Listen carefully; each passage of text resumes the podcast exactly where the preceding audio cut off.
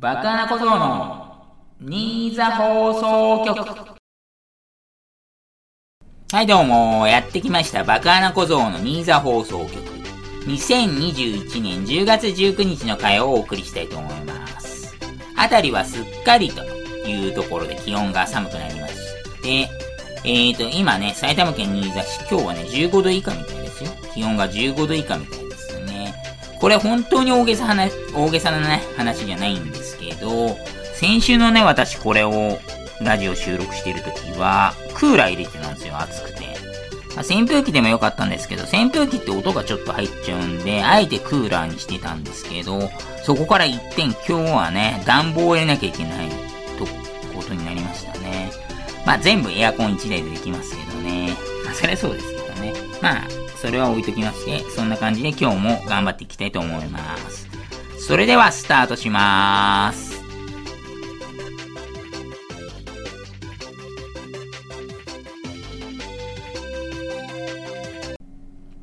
はい、フリートークのコーナーです。まあ、今日はね、何の話をしようかと言いますとね、えっ、ー、と、アニメの話をしたいと思いますね。まあコロナ禍ということで、おうち時間皆さんどのように過ごしてますでしょうか？まあ私はね、もともとそんなに外出るタイプではなかったので、家の中にいるのが結構大好きなタイプなんですけれども、それでもなんか実はその芸術作品というか、その映画とかアニメ作品とかね、意外とというか全く見てない方だったんですよね。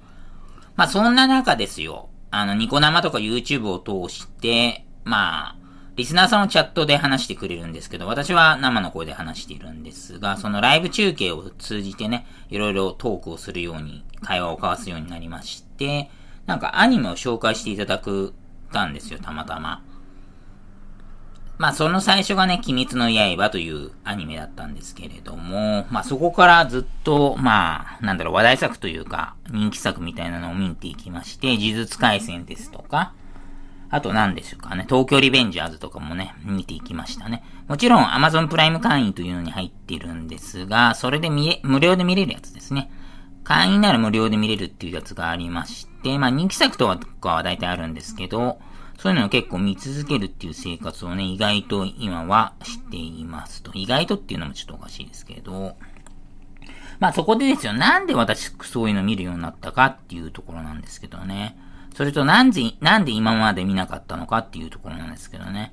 まあ今まで見なかったのは多分あれなんでしょうね。まあ人気作というか話題になってるからって言って別に簡単に飛びつかないよっていうなんか意固地になってたところはあると思うんですけど、見るきっかけっていうのはね、そのリスナーさんの言葉というか、あるリスナーさんの言葉というか、なんで見るようになったんですかね、そもそもは。直接のきっかけではないんですけど、なんかちょっとだけネタバレされたんですよ。ちょっとだけ。例えば、まあ、ここからはね、ちょっとネタバレ含むので、まあ、アニメ大好きで、まだ見てない人って、まあ、いないと思いますけどね、私が見るぐらいのものを、えっ、ー、と、アニメ大好きの方が見てないって、抑えてないってことはないとは思うんですけど、一応ネタバレ注意でお願いします。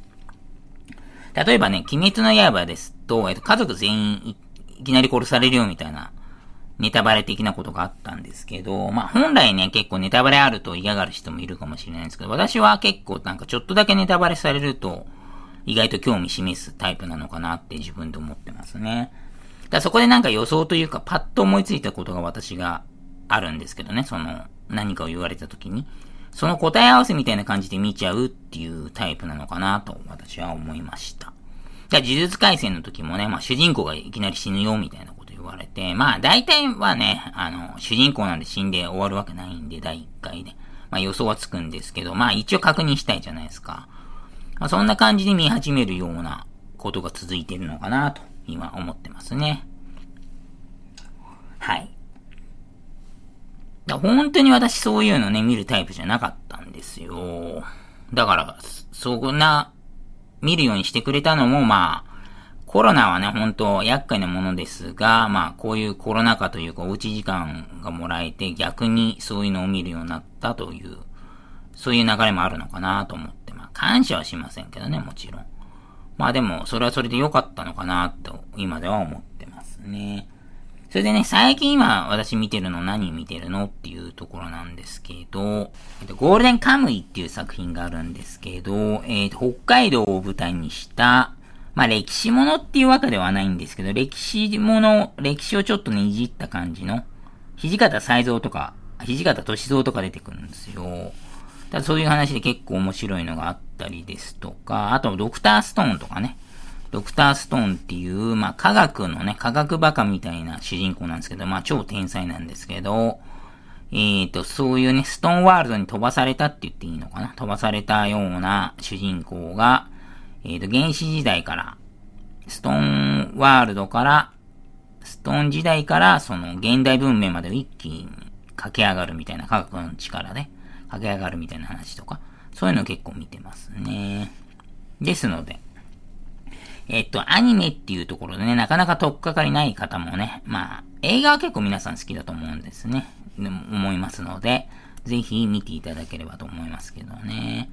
ということでね、次私に見てほしいとかはあんまないかもしれないですけど、まあ一応なんか情報共有したいところあるじゃないですか。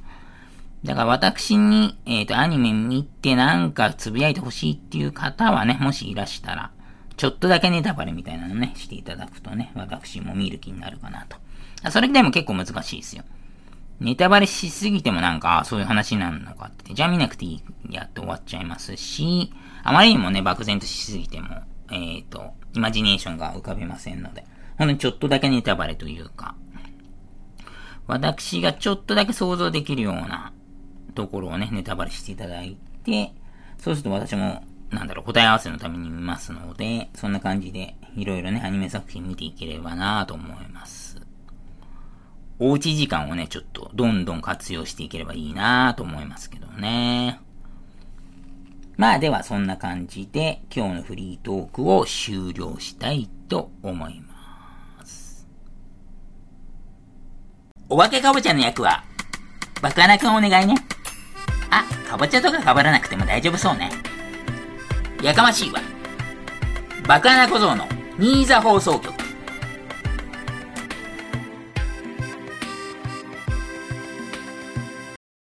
君は〇〇じゃないよねのコーナー。はい。えー、君は〇〇じゃないの、ないよねのコーナーですね。えっ、ー、と、これはですね、えっ、ー、と、爆穴小僧のね、フォルムからね、判断して、えー、見た目から判断して、君はなんとかじゃないよねっていうのを言っていただくコーナーですね。それでは早速行きましょう。ポッドキャストネームため息ゴリラさんですね。寝た前の挨拶文ということで、いつも楽しく聞いています。車に貼るので番組ステッカーお願いしますということですね。いや、なかなかね、ノベリティとかはね、ちょっと作れないと思いますけどね。はい。君は〇〇じゃないよねのコーナーと。君は子供に大人気の暴れる君じゃないよね。ということですね。えー、あっちは無人島脱出計画。こっちは自宅部屋脱出計画ということでしたね。なるほど、なるほど。暴れる君さん、あれなんですね。無人島計画みたいなのやってるんですかね。それちょっと私知らなかったんですけど、まあね、ちょっと坊主でね、ちょっと元気な兄ちゃんっていうことね。まあ私はおじさんですけど、まあちょっと被るとこあるかもしれませんね。ちょっと待ってくださいよみたいな、そんな感じですよね。多分、あわられくんって。まあ私のイメージはそれですね。ちょっと何やってんすかとか、そんな感じですよね。まあそんなイメージを私は持っております。はい、次。えー、ポッドキャストネーム、ため息ゴリラさんですね。えーと、君は〇〇じゃないのよね、ないよねのコーナー。君は、チーム2000にいたヒロ斎藤じゃないよね、ということですね。えー、得意技は戦闘、小柄っぽいけどな、175センチあるし、他の選手がでかいのね、ということでしたね。ヒロ斎藤選手175あるんですね。まあ、でも、プロレスラーだからそんぐらいありますかね。小さいって言われても、まあ、175以上180ぐらいあるんでしょうね、もう今の時代は。ヒロ斎藤ね。マサ斎藤でしょどっちかっていうと私、わかんないですけど。そりゃそうだ、その二人にいとこなんだから似てますよね、ということでね。ヒロ斎藤のね、戦闘いい技ですよね、結構。全体重を乗せると、ケツから落ちるっていうやつですね、ジャンプして。えー、プロレスもね、結構好きな人多いみたいなんで、プロレスネタとかもね、結構送っていただけるとね、嬉しいですけどね。はい、次行きます。次。えー、ポッドキャストネーム、ため息オリラさんですね。君は〇〇じゃないよねのコーナーということで、君は鎌倉にある大仏、阿弥陀如来じゃないよねということですね。小学校の頃修学旅行で鎌倉の大仏を初めて見ました。バクさんに、にリスナーを引き寄せる魅力があるのは、大仏に似てるからだと思います。ありがたや、ありがたや、ということですね。ありがとうございます。いや、まあ私はね、結構その大仏的な、なんて言うんだろう。引き込むような魅力はないですけどね。まあ、それでも逆に嬉しいかどうかっていうとこありますけどね。そう言われて嬉しいかっていうのもありますけど。アミナイルライ様ってだって、あれじゃないの？一番でかいやつじゃないの？鎌倉の大仏で。いや、そんこまででかくないでしょっていうとこですね。編み込んじゃったりして、私真似して。大仏キャラで売り出すために。ちょっと髪の毛編み込んじゃったりしてねっていうとこ。どうもありがとうございました。で、最後ですかね。これ最後になりますけど。えっ、と、ポッドキャストネーム、あ、ため息ゴリラさんなんだ。ため息ゴリラさんどうも。えっ、と、ネタ前の挨拶文、芦田愛菜のコーナーに負けるなってきてますね。そうですね。最近芦田愛菜のコーナーが結構流行ってますからね。えっ、ー、と、君は〇〇じゃないよねのコーナーということで、君は上野の犬連れた銅像の人ですよね。顔の大きさでは負けてないでごわすということでしたね。いやー、西郷さんじゃありませんよ。セゴドンじゃないんで私というとこですけどね。まあ、このコーナーは、えー、以上ですかね、以上。このコーナーは、芦田愛菜さんが、じゃない、違う、間違ってた。やべやべ。えっ、ー、と、このコーナーは、バカな小僧のね、まあ、写真及び、なんだろう、絵を見て、君は何とか似てますよねっていうのを送っていただくようなコーナーでごわす。失礼でごわす。水風呂に入ります。はい、ヨダちゃんの今日コーナーですね。神々ですけど、ヨダちゃんのコーナー、ヨダユウキ、今日のヨダユウキのコーナーだっけこれ。今日のヨダちゃんのコーナーか。えーとね、このコーナー全くね、メールが来なかったんですが、ついにメールが来まして、しかも超対策が来てますので、皆さんご注目ください。では早速、ポッドキャストネーム、モイーズさんからですね、今日のヨダちゃんのコーナーということで。今日も大好きな水ぶどろに使っているヨダユウキ。外では太ったおじさんが、ち、おっせえな、なんであいつ電話番号教えねえんだよ。とイライラしている。もう一人は神妙な面持ちで、バスケットボールを見つめている。このゾンビだらけの世界で生き残っているのは多分私たち三人だけ。そこに、タコチューズデーと叫びながらゾンビになったレブロンが現れた。キャー風呂から飛び出したヨダが泣き叫ぶ。大丈夫だ、俺が守ると、余談を守ろうとする爆穴小僧。すると、この時を待っていたんだと言いながら、ボールをレブロンに放り投げ、カイル・クーズマが立ち上がったと。レブロンがボールをバウンドさせながら間合いを伺う。得意の5ライブでラリアットを狙うが、クーズマがbehind the back でかわす。爆穴小僧が shot clock violation と叫ぶが、もちろんこの未曾有の世界にルールはない。クーズマが一瞬の隙をついてスティールし、プルアップのドロップキックを決めた。この時数々の名勝負を見てきた爆穴小僧は悟った。いける、いけるぞ、クーズマ。お前の時代だ。その刹那、レブロンのレインメーカーが炸裂し、クーズマは死んだと。やっぱりダメじゃん、お前と手のひらを返し落胆するバカな小僧。クソ、勇気は俺が守ると言いながら得意のチョップ技でレブロンに突進していく爆穴小僧であったが一瞬でボコられたと。意識朦朧の爆穴小僧、目の前ではヨダがレブロンに立ち向かおうとしている。よ、ヨダちゃん、いや絶対無理でしょうと言いながら爆穴小僧は気絶したと。目が覚めるとそこにはゾンビレブロンとヨダユウキが仰向けで倒れていた。ゆ、ユウキーとヨダを抱えながら鼻水を流し泣きわめく爆穴小僧。ヨダユウキの顔にポタポタと涙が落ちると。そこにブーンとバイクに乗ってプテラノドン小西がやってきて、バクさん、バクさん行くよ、楽しまなきゃ、朝ラーメン行っちゃう、と空気の読めないことを叫んでいる。バカなことはこのゾンビだらけの世界で感染も気にせず、マスクをしないで小西にイライラしながらもバイクにまたがったと。ブーン、エンジン音がだんだん遠くなっていくと。バカな小僧の涙がユダユウキの方を伝う。パチパチパチ。与田祐希のな瞳に綺麗な青い空が映るということでしたね。なるほど、なるほど。ネタ後のコメントもなしなんですね。こんだけ対策で。なるほど、なるほど。ということで、まあ、これがね、今日のユダちゃんということでね。そんなことあるかーいっていう感じなんですけどね。まあ、いろいろ結構盛り込まれてましたね。このバスケのことですね。えっ、ー、と、レブロン・ジェームスと、えっ、ー、と、クーズマの関係ですね。えっ、ー、と、カイル・クーズマ選手って4年目で結構期待されてた若手なんですけど、ずっとね、レブロン・ジェームズがいるレイカーズにいたんですけど、移籍しちゃったんですよね。まあもちろんね、レブロン全ての意思ではないと思いますが、まあちょっとね、もう、4年目だけど、まあ、若干ね、目が出ないタイプの選手なんですよ。で、まあ、他のチームに飛ばされたっていう認識なんで、それをうまく描いてるんじゃないですかね。そこにね、さらに、えっ、ー、と、ユダユウキさんが好きな枠穴小僧というところと、えっ、ー、と、プテラノの小西さんっていう方がね、えっ、ー、と、私をね、野球に誘ってくれて、一回野球、草野球させていただいたんですけど、まあそういう話もね、うまく盛り込んだ素晴らしい、これ超対策ですね。えっ、ー、と、読んでる時はね、私、真面目に読ませていただきましたけど、ネタ読む時は。最初ね、初見の時はもうね、大爆笑しましたね、これ見て。笑うポイントが多分2、3個あるんですよ。この中に盛り込まれてるんですけど。皆さんはどう感じたでしょうかというところでね。まあ、ただ一つだけね、本当気になったことはね、与田祐希全裸だったんじゃないかっていうとこだけがね、本当気になってしょうがないですね、私は。そこばっかりちょっと気になっちゃいましたね。ということで、ヨダちゃんのコーナー。今日のヨダちゃんのコーナーか。どんどんね、送っていただければと思いますね。別に、あれですよ。長文じゃなくてもいいんで。ヨダちゃんが今日やってそうなことだなとか。まあ、例えば番組とかで話してたこととかをね、うまく使っていただければと思いますけどね。以上、終了したいと思います。スポーツ名場面のコーナー。はい、スポーツ名場面のコーナーですね。こちらの方もね、しばらくネタがちょっとなかったんですが、まあ、なんでしょう。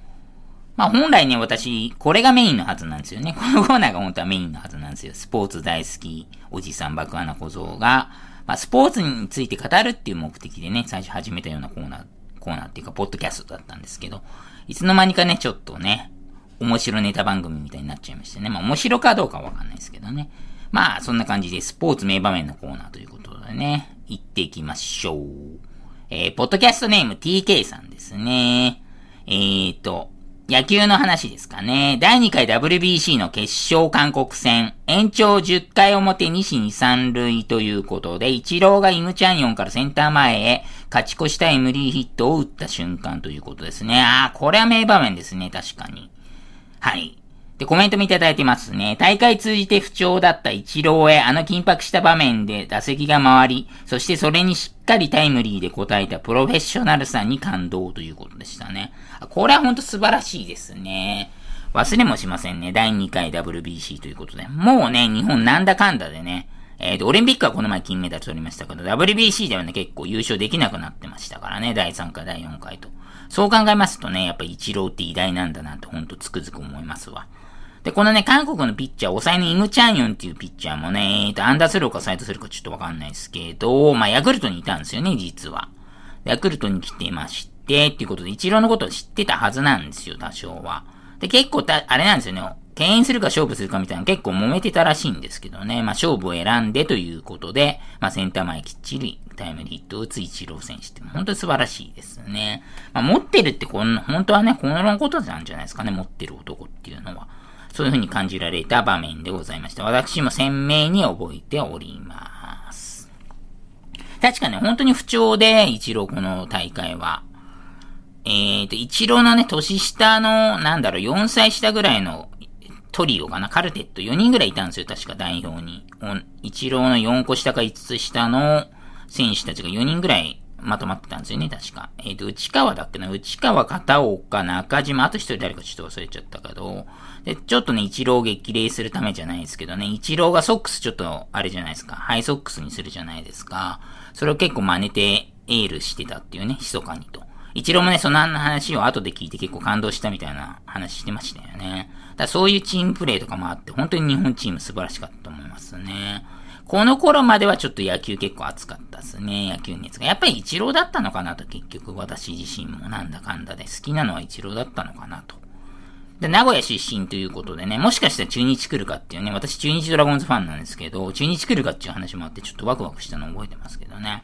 落合だったら呼べんじゃないかなみたいな話もありましたからね。まあそれはね、さすがになかったですけど、まあメジャーリーグでね、骨をうずめるっても決めた一郎選手ですから。まあでもそういう流れもありまして結構ね、一郎選手は好きな方でしたね。まあ別に今の野球どうこうっていうわけじゃないですけど、この頃は結構野球私は見てたと思います。はい。またね、こういったね、まあ、今大谷翔平選手って出てきてますけど、出てきてるって言ったら失礼ですけど、もはや MVP 取った男ですから。いますのでね。またちょっと野球熱盛り上がればいいんですけどね。ただまあちょっと断念な話で WBC もうやんないんじゃないかっていう話も出てますんで、開催されないんじゃないかっていう話も出てますので、どうなることやらというところですかね。そうなんですよ。だから何でも私はね、そんなレベル低いとか見たりとかしないタイプではあったんですけどね、本来は。この大会レベル低いとか、このチームはどうこうとかっていうのはなかったんですけど、まあそれでもね、さすがにこの一連の流れですか？その WBC が開催されずメジャーリーガーも出ない中での代表チームってなるとやっぱり日本代表断然強いですし、えっ、ー、と、プレミア12でしたっけ？プレミア12と、えっ、ー、と、オリンピック両方優勝の流れですよね。そういうの考えると、もうちょい熱いね、その国同士の戦い見たいかなとは思いますけどね。そこはどうにかしていただきたいですね。WB SC でいいんだっけ？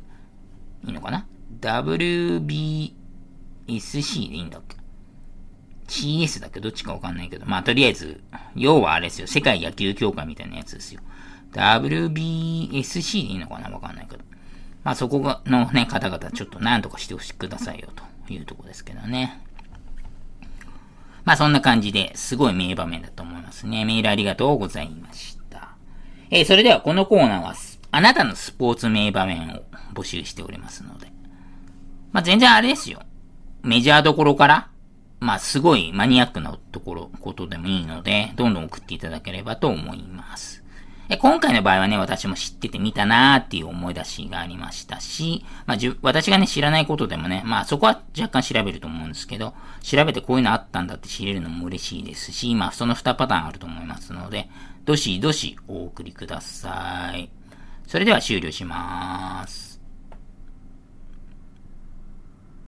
トリックはトリートリックはトリーゲームウェアチョコレートバカな小僧のニーザ放送局